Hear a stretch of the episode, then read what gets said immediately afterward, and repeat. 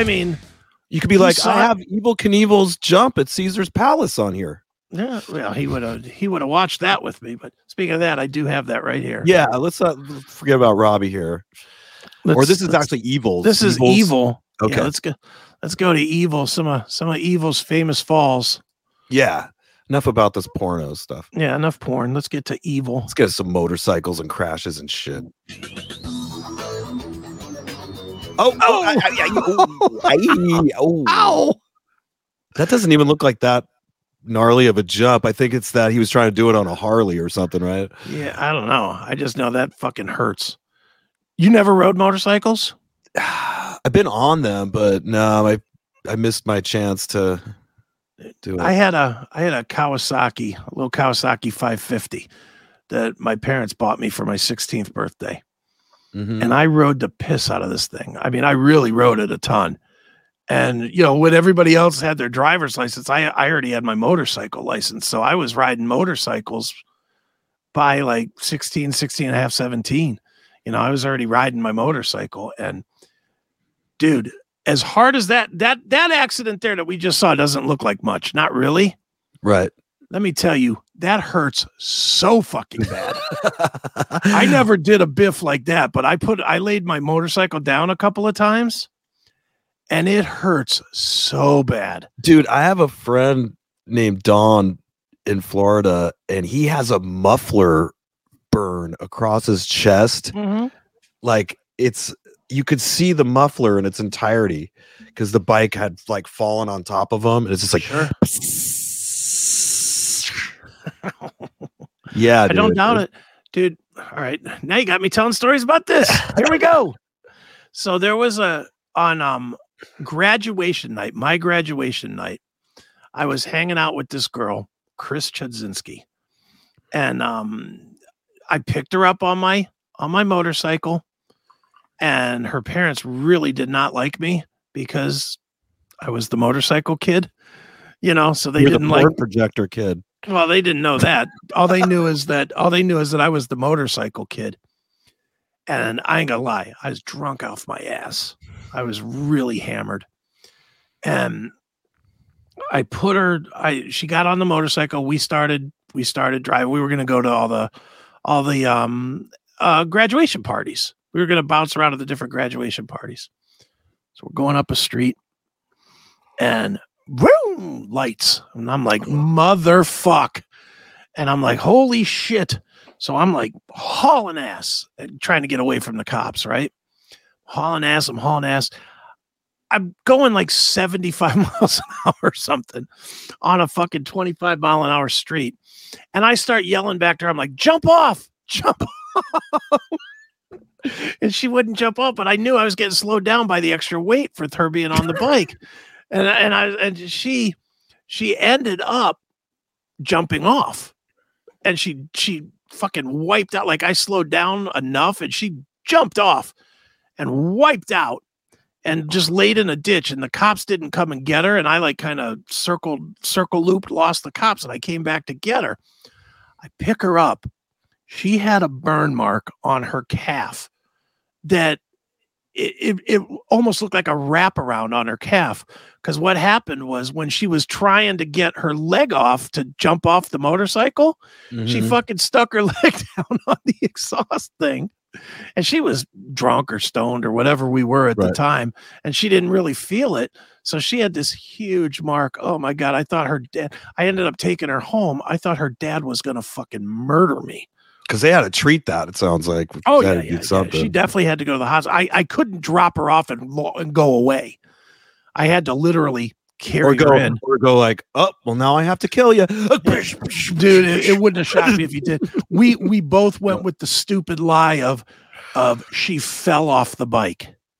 That was Right. the lie that we told was that she fell off. It's reasonable. I hit a rock, I lost a little control, and she fell off the bike. That was what we went with. But he knew. He eh, eh, or maybe he didn't know, but he didn't like me anyway. So, you know. Oh my eh. god, I'd be so upset if I had a daughter that that was in some situation like that. Oh, it was it was bad. It was bad. But then I went back to right back on the motorcycle and went to the parties and went partying. Just dropped her off. because I was a dick back in those days. But but you never got into riding like after that. When when did you put down the dirt bike? When you got a car, you got a cool car, never no, looked back. Not really. I mean, I I kept the motorcycle for um years. I ended up. It's a stupid way to end up losing my motorcycle, but what happened was in um 1994 in June. I can't even tell you the month. I rode my motorcycle down to Blossom Music Center to see um, Metallica and uh, Danzig. And um, I, I'm at the show. I'm completely fucked up. I mean, completely annihilated drunk. And I've told part of this story on the CMS before, but this was the one where they were making blanket fires, again with the fire, and um, everybody was moshing around the fires. And I dove into one to see just to prove what a badass I was because I'm an idiot and a drunk. the fire. Yeah, was it during I, that song? I, it probably was. I, am sure that's what it was. I, you know what? I don't remember, but let's be honest. That makes sense, doesn't it? But I dove in and I got second degree burns on my on my hand and my my arm. So some buddies knew I couldn't ride home because I could, you know, my hand was all fucked up. So they drove me home but I went to the to the venue on my way out and I said, My bike is parked in the park in the bike lot. I'm too drunk to ride it. Can you leave it till the morning? and they said yes. So the next day, you know, I, I come back to pick up my motorcycle. It's towed, of course. You know, they just straight lied to me. So then I call the the the company to get the motorcycle back and they're like, "Oh, it's um twelve hundred dollars to get the motorcycle." because like not for that much. Yeah, well, not only did they tow it, but they had to use some special kind of equipment to tow it, or some bolt because it wasn't a car. So you know, so I was like, you know what, fuck you, keep it. right. And I never went back and got it. I just was like, I'm not paying that, and I just let them. You know, they ended up selling it at auction or something. And I was just right. like, fuck it, I'm done not paying twelve hundred dollars for this thing. We were that, talking last week about the uh, luggage that gets yeah. resold, and and actually even cars get left at the airport. Mm-hmm. And it's the same thing, you know. Sometimes who who knows? Let's say you go to jail for a while or whatever, and or somebody dies or something. Yeah, die. Well, a couple years, the thing's sitting in there, and you're having to pay all that money. I mean, once yeah. that exceeds the value of the car, what's the point? Yeah, just buy another one. And that was it, it's funny with that motorcycle that was always my idea was i remember telling my ex at the t- uh, you know i i told her i said because she was like you got to go get it. You got i was like fuck that. I'm not going to get it. I'll just get another one. I was like i'm gonna save up for six months. I'm gonna get another one a bigger one. Because this was just a little 550 i was like i'm gonna get a big one. I'm gonna get a i'm gonna get a harley. I'm gonna get an 1100 something you know i'm gonna get something big right? Never saved up any money never again had a motorcycle. you know, life just moved on and it didn't move on with me getting another bike. So, and where you live too, it's like you really can't ride it except during the summer anyway. Yeah, that's it. I mean, it's it's a four month toy. That's really what it right. is. It, it's like guys that own boats around here. That to me is the dumbest purchase known to man. You spend a hundred grand on a fucking boat, and you can take it out what ten times a year, if that. Mm you know, that just Susan sucks. sold her boat, my girl. We had a boat for a while here, but it's I mean, boats boats are a hobby and they're an expensive hobby. Oh man, the gas and or the, the diesel and all that stuff is so expensive. I'll give everybody an Erik tip when it comes to boating if you're considering getting one. Instead Don't. of getting a boat, just have a friend that has a boat. be the guy that shows up with the booze and the food. Hey, man, let's have a boat party. And then yeah. you, you just bring all the stuff, and they'll be happy to have you because you're bringing stuff. That's right. That costs you not much compared to what that boat slip rent is, and what the hell yeah maintenance on the boat is. Having to to to uh, clean the underneath from the barnacles. Oh, yeah, the barnacles shit, right? Yeah, yeah. You're we, good. You you can get on that boat twice a year for about sixty bucks worth of meat trays. You know, you're good. and it's the resales hard too. I mean, sadly, you know, she lost some money. I mean, it was a dream of hers to learn how to sail, and she mm. got a mm-hmm. pretty cool, almost pretty much a yacht. It was pretty much like a yacht. Wow. but she didn't know how to sail. Right. You know, and so the only time we took it out was when a friend that had a boat in the harbor would captain it and take it out. I mean, at the most, we it has a little motor, and we put put it around the harbor and things. And we had we got some pictures of that, but um, eventually, sadly, her ex husband had passed away. Like the alimony ended Right. abruptly unfortunately so that extra play money was gone all of a sudden and you you know on average i'd say with the maintenance you know you're spending about 800 or more bucks a month to keep just have the just to have the boat yeah. and when yeah. it's cold this time of year you don't want to really go out to it where the weather's bad Yeah. No, I dude, I get and over here it's it's way worse. My parents had a boat and I mean, they used to tell me horror stories about money. Not about the boat. They loved the boat when it was when it was live and they could go and they could water ski and do all that kind of stuff. You know, Sure. and that all was fun. I ain't gonna lie, that that all was fun. It was fun to go water skiing on the boat and whatnot. But then you start thinking about, well, it's gonna cost six grand to store this sucker for the winter and you know, and then you have to do some kind of maintenance to it so that it doesn't Mhm. dry rot or some shit, you know, and it's like that's another thousand dollars. And the slip rent wasn't bad in most cases when somebody sells a boat here or at least where i live in oceanside at the harbor usually the boat price includes that transfer of the slip and the Okay. slip rent is actually only like $400 a month well, that's not bad, but still now you can you can apply for a live aboard status okay. which the waiting list is a couple of years you know What do you mean the waiting list? Why do you have to have a waiting list to live on something? well the, the harbor itself doesn't have that many slips so you Oh, got to wait for somebody to croak or somebody to sell Okay. their boat, uh, which both things happen, believe it or not. People die in that harbor. They fall in the water and fucking in bet. Oh yeah. You know, drinking and stuff. All those people down there are pretty gnarly and they just they party and do blow and you know everything. Uh, but um we have a, a few friends that that do live on their boats, and uh, you know, to me, that's a step away from being homeless. If you Uh, want living on a boat. yeah, it's- man. Yeah, it's just not big enough. We argued about this susan and i last night because she was saying i could totally live on a boat for months and months and i'm like you're fucking crazy i'm like because it was a cold day for us yesterday and it was it looks like a tsunami is going to come in in Huh. fact they have a sign posted about 100 yards from my house for the tsunami evacuation plan Sure. okay which really what plan is there besides go that way Yeah. east fast as Yeah. you can Where's the Um, land? Run into it.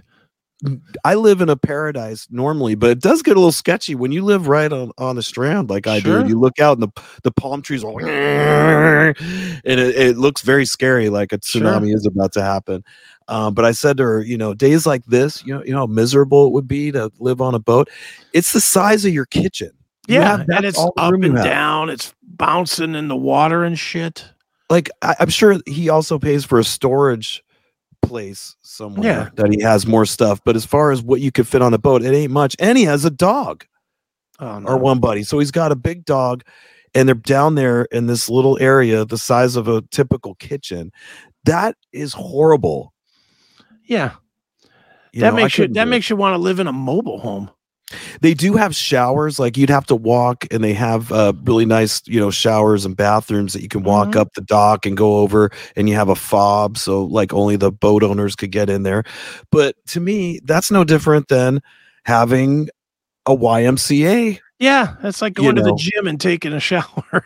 yeah, which my I had a homeless buddy who did that too. He was living in he had decided to save on rent here and live in his car. He wasn't a drug addict or anything. He was a actually a Vietnam vet okay. and he was older and he was worried about you know his final years being able to pay for whatever. So he decided he was gonna spend a few years, you know, living in his car. Yeah. Wow, that's And- crazy. Yeah.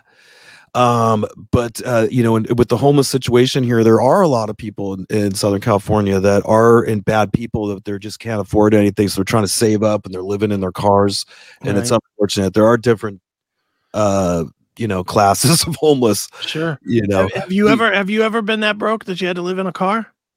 Um, the the worst I ever was was actually as a teenager. I was homeless as a teenager, but I was in a band that was Okay. popular locally, the the band Voodoo in San yeah. Diego, and um, so we had a warehouse that the band Practice spot. rehearsed in in Right. San Marcos. And this warehouse, we we tried to like soundproof it, so we had all these like mattresses we got from the alley that had piss stains and blood stains Sure. and shit. And um, I slept on that shit. You know, Yeah. I, I mean.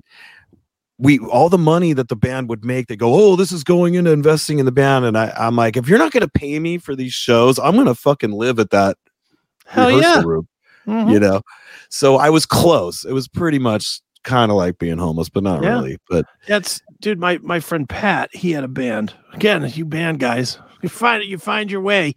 But my my friend Pat, he worked at this one company, and it was like a it was like a transportation company, but they had severely downsized. Like at, at one point, they had like two or three big warehouses, and now they had downsized to one. But they still owned all three, so there there was two abandoned warehouses, and my friend Pat ended up talking the owner into letting him live in one of the warehouses. And I mean, it was it- he he started using it only as like for band practice. And then, you know, I mean, he could have gone and got an apartment, but he was like, what the fuck? Why? Because this place was so big right that he had his band area.